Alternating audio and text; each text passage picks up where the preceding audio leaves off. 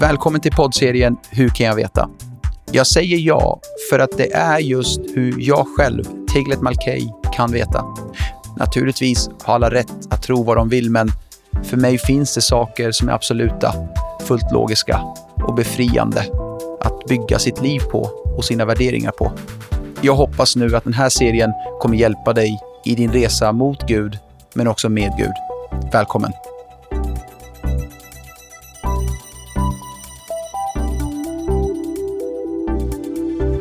Hur kan jag veta att mina synder är förlåtna?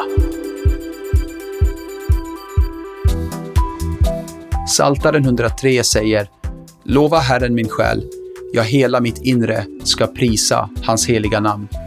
Lova Herren min själ och glöm inte alla hans välgärningar, han som förlåter dig alla dina synder.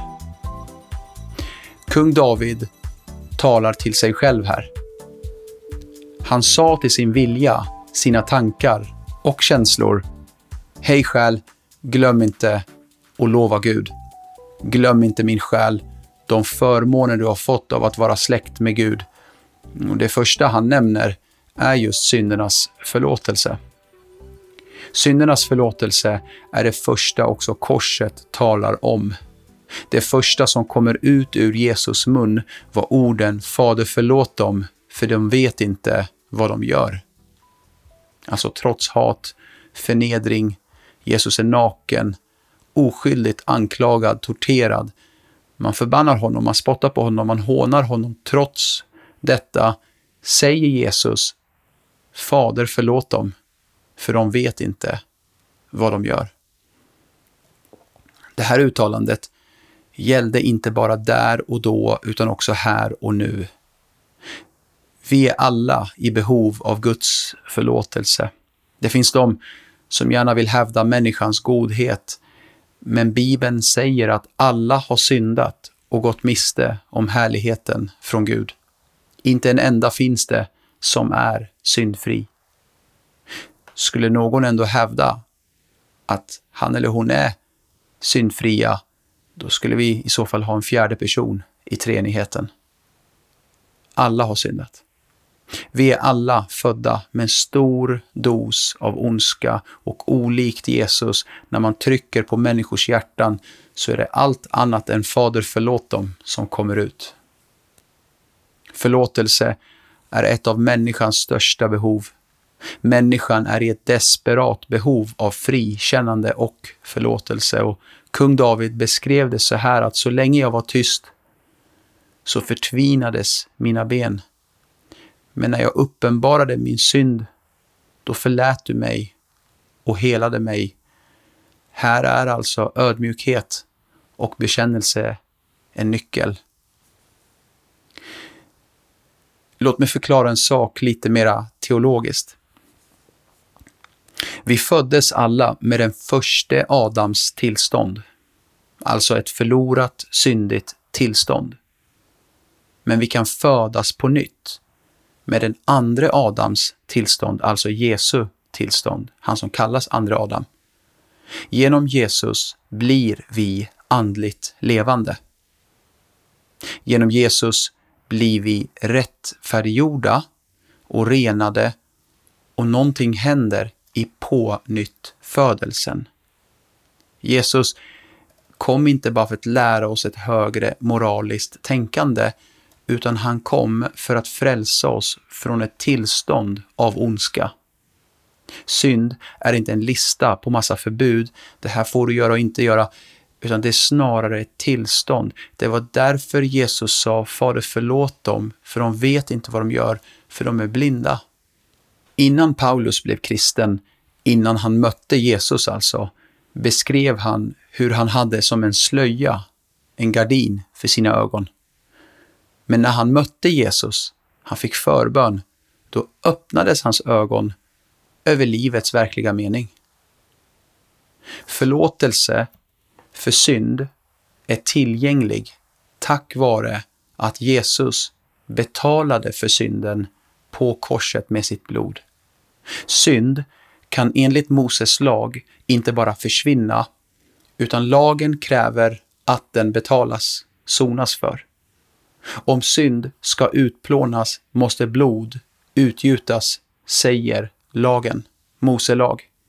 I Gamla testamentet löste man det här genom att offra djur, där Gud själv faktiskt var den första som offrade. När Adam och Eva föll i synd, då tog Gud skinn från djur och täckte deras nakenhet. Då, alltså före Jesus, i Gamla testamentet täcktes synden över. Men när Jesus kom, då sa Johannes döparen: se Guds lamm som tar bort världens synd. Synden täcks inte över, utan nu elimineras den. När Jesus kom till himlen efter uppståndelsen sa han till sin far: far, jag kommer inte till dig med bockar och kalvars blod, alltså djurs blod, utan jag kommer med mitt eget blod. För det blodet talar starkare än Abels blod. Abels blod pratar om hämnd, straff, död. Abels blod ropar om hämnd. Den som syndar ska straffas. Men Jesus blod talar om frikännelse, förlåtelse, att synden har blivit betald för, helande, räddning. När vi alltså accepterar och tror på vad Jesus har gjort på korset, ber om förlåtelse för vår synd, då renar hans blod oss. På samma sätt som man tar emot Jesus i tro, så tar vi emot förlåtelse i tro. Första Johannes brev säger: om vi bekänner våra synder är Gud trofast och rättfärdig, så att han förlåter oss våra synder och renar oss från all orättfärdighet. Så även om ditt samvete anklagar dig, eller fienden som också kallas anklagare, åklagare i Bibeln, även om han trycker ner dig, matar dina skuldkänslor, så tro mer på vad Gud säger än vad fienden säger. Tro mer och lita mer på Gud än ditt eget förstånd. Tro kommer av Bibelns ord. Orden från Jesus föder och matar tron i dig. Tro är ingenting vi inbillar oss, utan det är en gåva ifrån Gud. Det är ingenting vi pressar fram, utan det ges av nåd när vi hör hans ord. När vi hör hans ord, talar ut hans ord, hans löften, hans sanningar över våra liv, familjer, situationer. Den här principen, det är alltså gällande för alla Guds löften. Det är när Gud talar till dig, då får du tro. Tro är det som aktiverar löftet, Guds löfte. Det är det som får himlen i rörelse. Har jag inte sagt dig att om du tror ska du få se Guds härlighet, sa Jesus.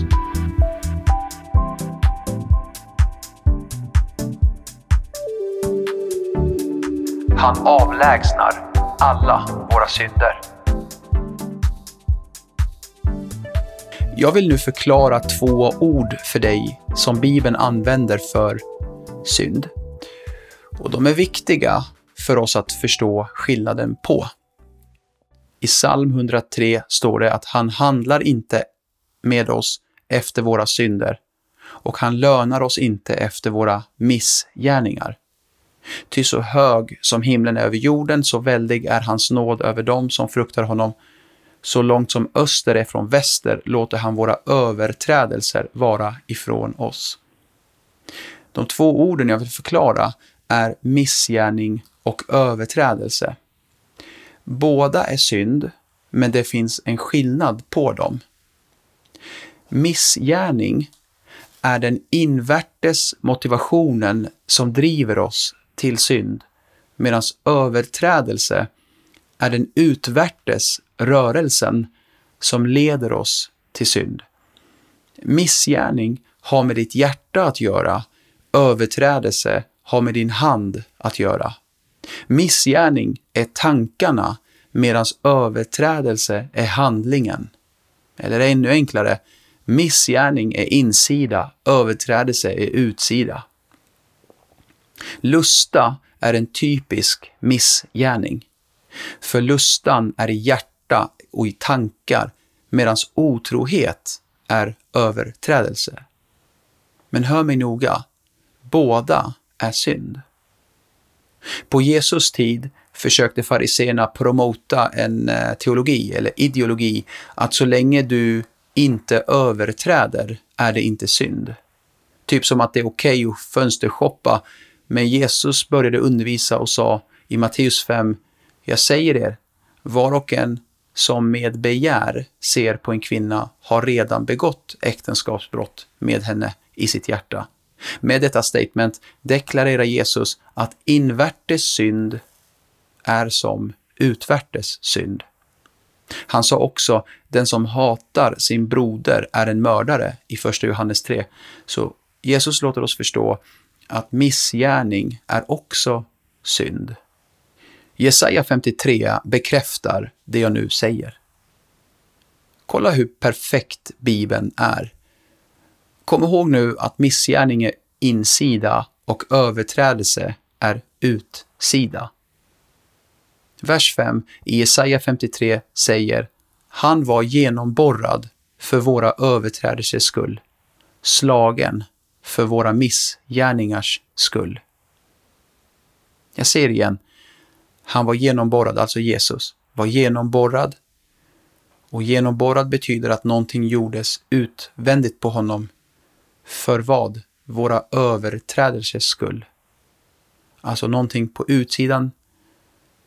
Han slog honom på utsidan för våra utvändiga synder. Och så står det att han var slagen för våra missgärningar. Slagen är bruise. Alltså invändig blödning. Han var slagen på insidan för våra invändiga synder. I told you, Bibeln är perfekt. Bruise är invändig blödning. Han var genomborrad för våra överträdelsers skull. Han var slagen för våra missgärningars skull. Vi läste, så långt som öster är från väster låter han våra överträdelser vara ifrån oss.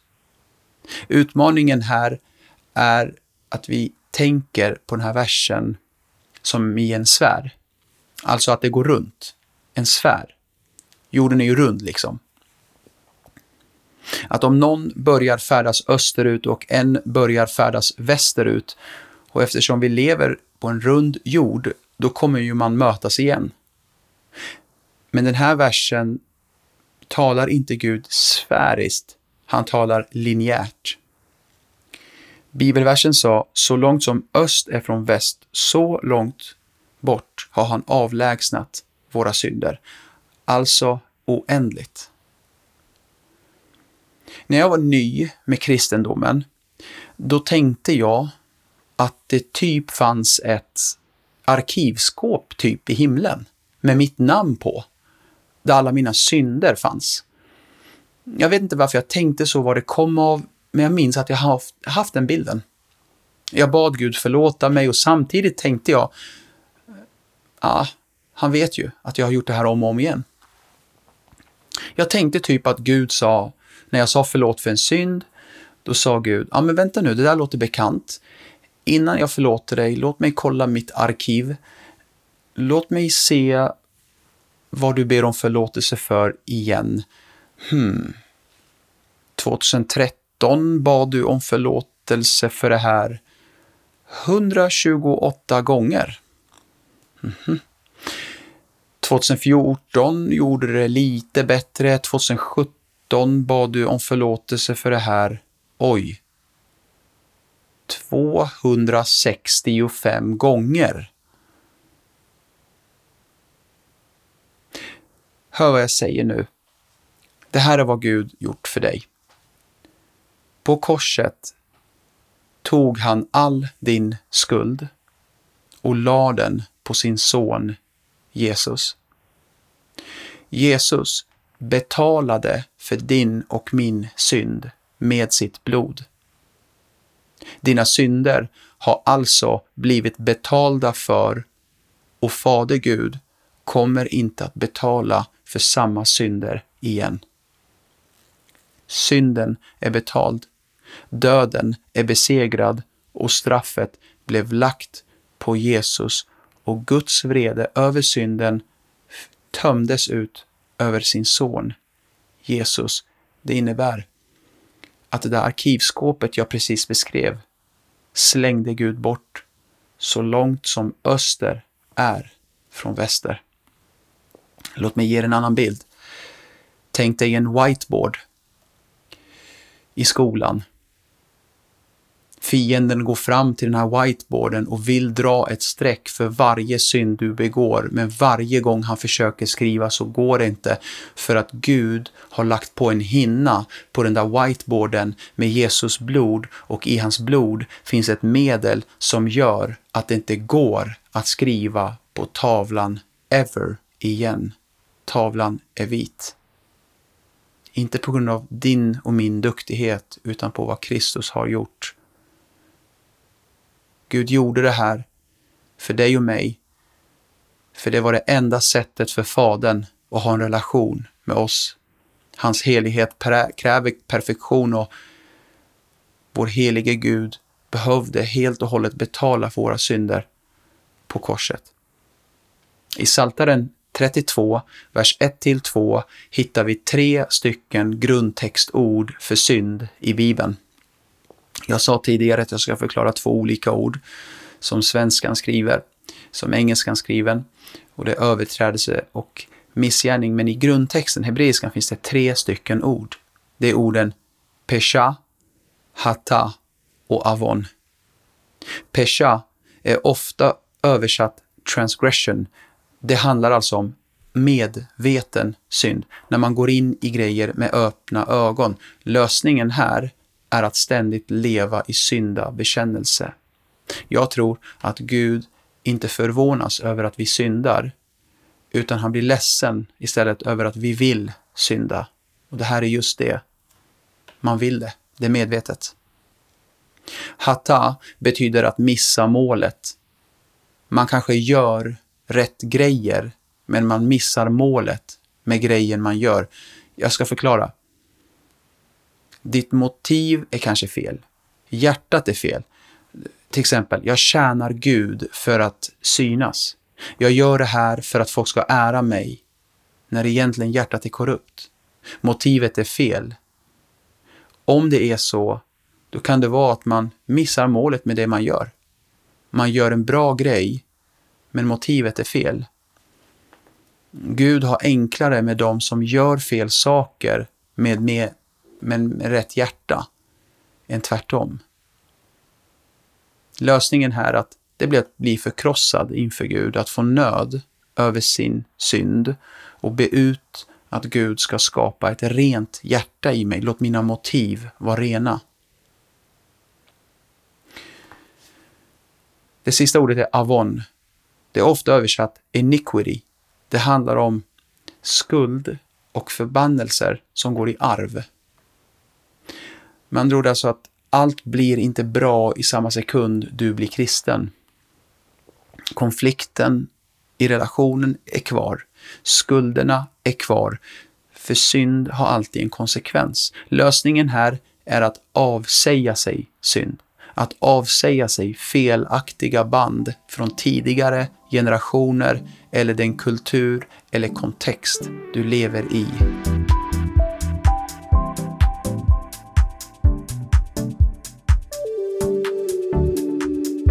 Han glömmer alla våra överträdelser. Jesaja 43 säger Gud: det är jag, som för min egen skull stryker ut dina överträdelser. Dina synder kommer jag inte mer ihåg. I engelskan står det I will not remember. Det handlar alltså om en viljehandling från Guds sida. Gud väljer att inte komma ihåg. Hebreerbrevet 8 säger att jag ska i nåd förlåta dem deras missgärning, deras synder ska jag aldrig mer komma ihåg. Ordet komma ihåg eller ordet remember är samma ord och betyder i grundtexten att någonting hämtas upp för användning. Låt mig förklara. När du pluggar för ett prov så hoppas du kunna hämta upp ur ditt minne det du har pluggat för användning. Du vill hämta upp det från ditt minne för att du har pluggat det. Du hämtar upp det för användning. Hör nu. Gud har valt att inte hämta upp från ditt förflutna igen. Men däremot finns det en som hela tiden vill påminna dig och mig. Och det är Satan.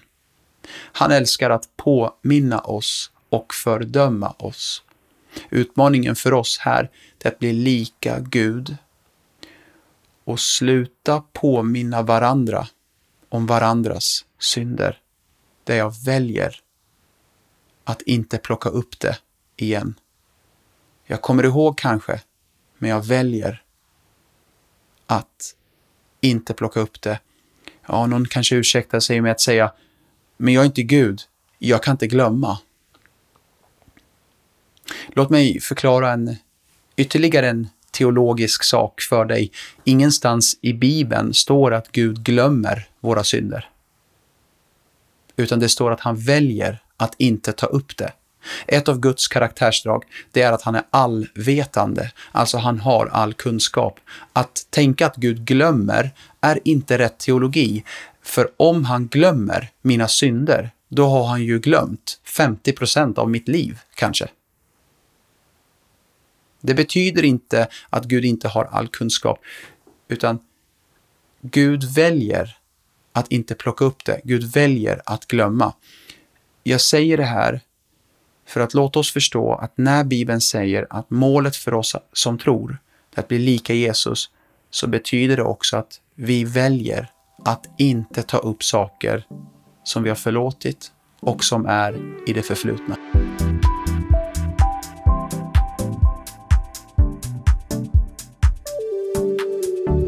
Han frikänner oss alla våra synder.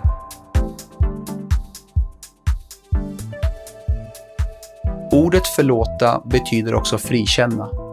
Det betyder att en person blir kvitt sin skuld, frisläppt från betalningskrav. Och anledningen till att vi kan bli kvitt vår skuld är för att någon har klivit in och betalat skulden. Jag säger det här en gång till för att det här är viktigt för oss att förstå. Anledningen till att vi blir kvitt våran skuld är för att någon har klivit in och betalat vår skuld. Anledningen till att Gud frikänner oss våra synder är för att Gud tog det vi var skyldiga till och la betalningsansvaret på sin son Jesus Kristus, och han betalade skulden. Gud kan inte och kommer inte att betala en gång till för samma skuld. Hans son betalade till fullo. Jag nämnde tidigare att missgärning är en invändig synd. Och i många tider har djävulen på något sätt övertygat oss att så länge du tittar så är det okej.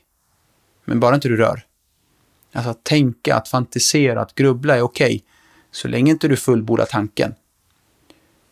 Och djävulen vill också övertyga oss att vi alltid kommer ha den svagheten.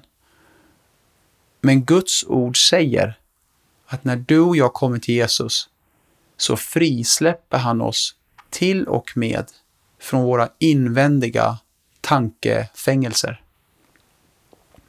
Ja, men jag har alltid haft en tendens att mina tankar styr mot den här synden. Lyssna på mig. Du är fri i Jesus. Men jag har alltid lätt för att tänka på våld eller på osämja. Du är fri från det fängelset. Jag säger det här med den auktoritet som Jesus själv har gett mig i Johannes 20:23, att om ni förlåter någon hans synder så är det förlåtna. Men om ni binder någon i hans synder, då är han bunden.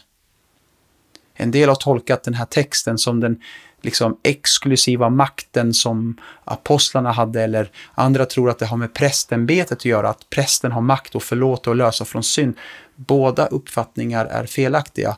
När man läser en sak i Bibeln, och då behöver man låta skriften tolka skriften, alltså ta det i kontext med övrig skrift. Det betyder att kontexten i det jag läste nu, citerade nu, är att Jesus hade precis uppstått.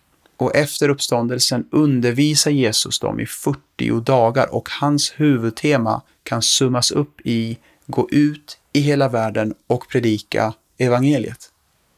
Så här kommer vad Jesus sa. Säg till folk att de kan bli förlåtna, för jag har sonat för dem. Berätta för dem att de kan bli frisläppta sin skuld. Att om du tror på evangeliet, om du tror på mig, att jag dog, begravdes, uppstod på tredje dagen, då kan de bli frisläppta, de kan bli förlåtna. Jag ger er auktoritet att gå ut och predika det här. Men om de inte tror på evangeliet, då är de bundna i sina synder. Som representant för evangeliet så vill jag nu deklarera i detta avsnitt, del 5. Om du tror på Jesus Kristus, då är du frikänd. Du är frikänd. Sluta tro på fiendens lögner att du aldrig kommer vinna över den här synden. Du är frikänd, frisläppt, förlåten. För han har förlåtit dig alla dina överträdelser och strykit ut det skuldebrev som med sina krav vittnade mot dig. Det har han tagit bort genom att spika fast det på korset. Han har klätt av välderna, makterna, förevisat dem offentligt när han på korset triumferade över dem. Jag avslutar med en berättelse. En person i kyrkan går fram till en som jobbar som domare och sa: kan du snälla hjälpa mig med en sak?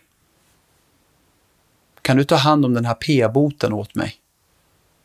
Domaren sa: okej, jag tar hand om det. Några veckor senare sågs de igen i kyrkkaffet. Den här mannen går fram och frågar domaren: hej, hur gick det med p-boten? Löste du det? Då sa han: det gick bra. Jag tog hand om det. Då sa den här mannen: tack att du fixade det. Då sa han: vänta nu. Vad menar du? Att jag fixar? Ja, men du är ju domare. Då sa han: nej, jag betalade den. Så men jag ville inte att du skulle betala den. Jag kunde ha gjort det från min egen ficka. Jag ville bara att du skulle göra din domargrej, du vet. Då sa han: men får jag fråga dig en sak? Körde du för fort? Gjorde du fel? Stod du fel? Ja, det gjorde jag, sa mannen. Då sa domaren: då kräver rättvisan att p-boten måste betalas. Många av oss tänker att domaren bara tog alla anklagelser emot oss och gjorde sin gudgrej och tog bort alla synder. Men det gjorde inte han. Han tog alla skulder, alla synder och lät sin son betala till fullo. Därför kan jag aldrig bli anklagad mer för att mina synder är betalda för och lagda på någon annan. De blev inte täckta, de blev betalade för, raderade och eliminerade. Och om man skulle göra en check på dig i brottsregister så skulle du få ut ett rent blad för att Jesus tog straffet åt dig. På grund av Jesus är jag fri och du är fri.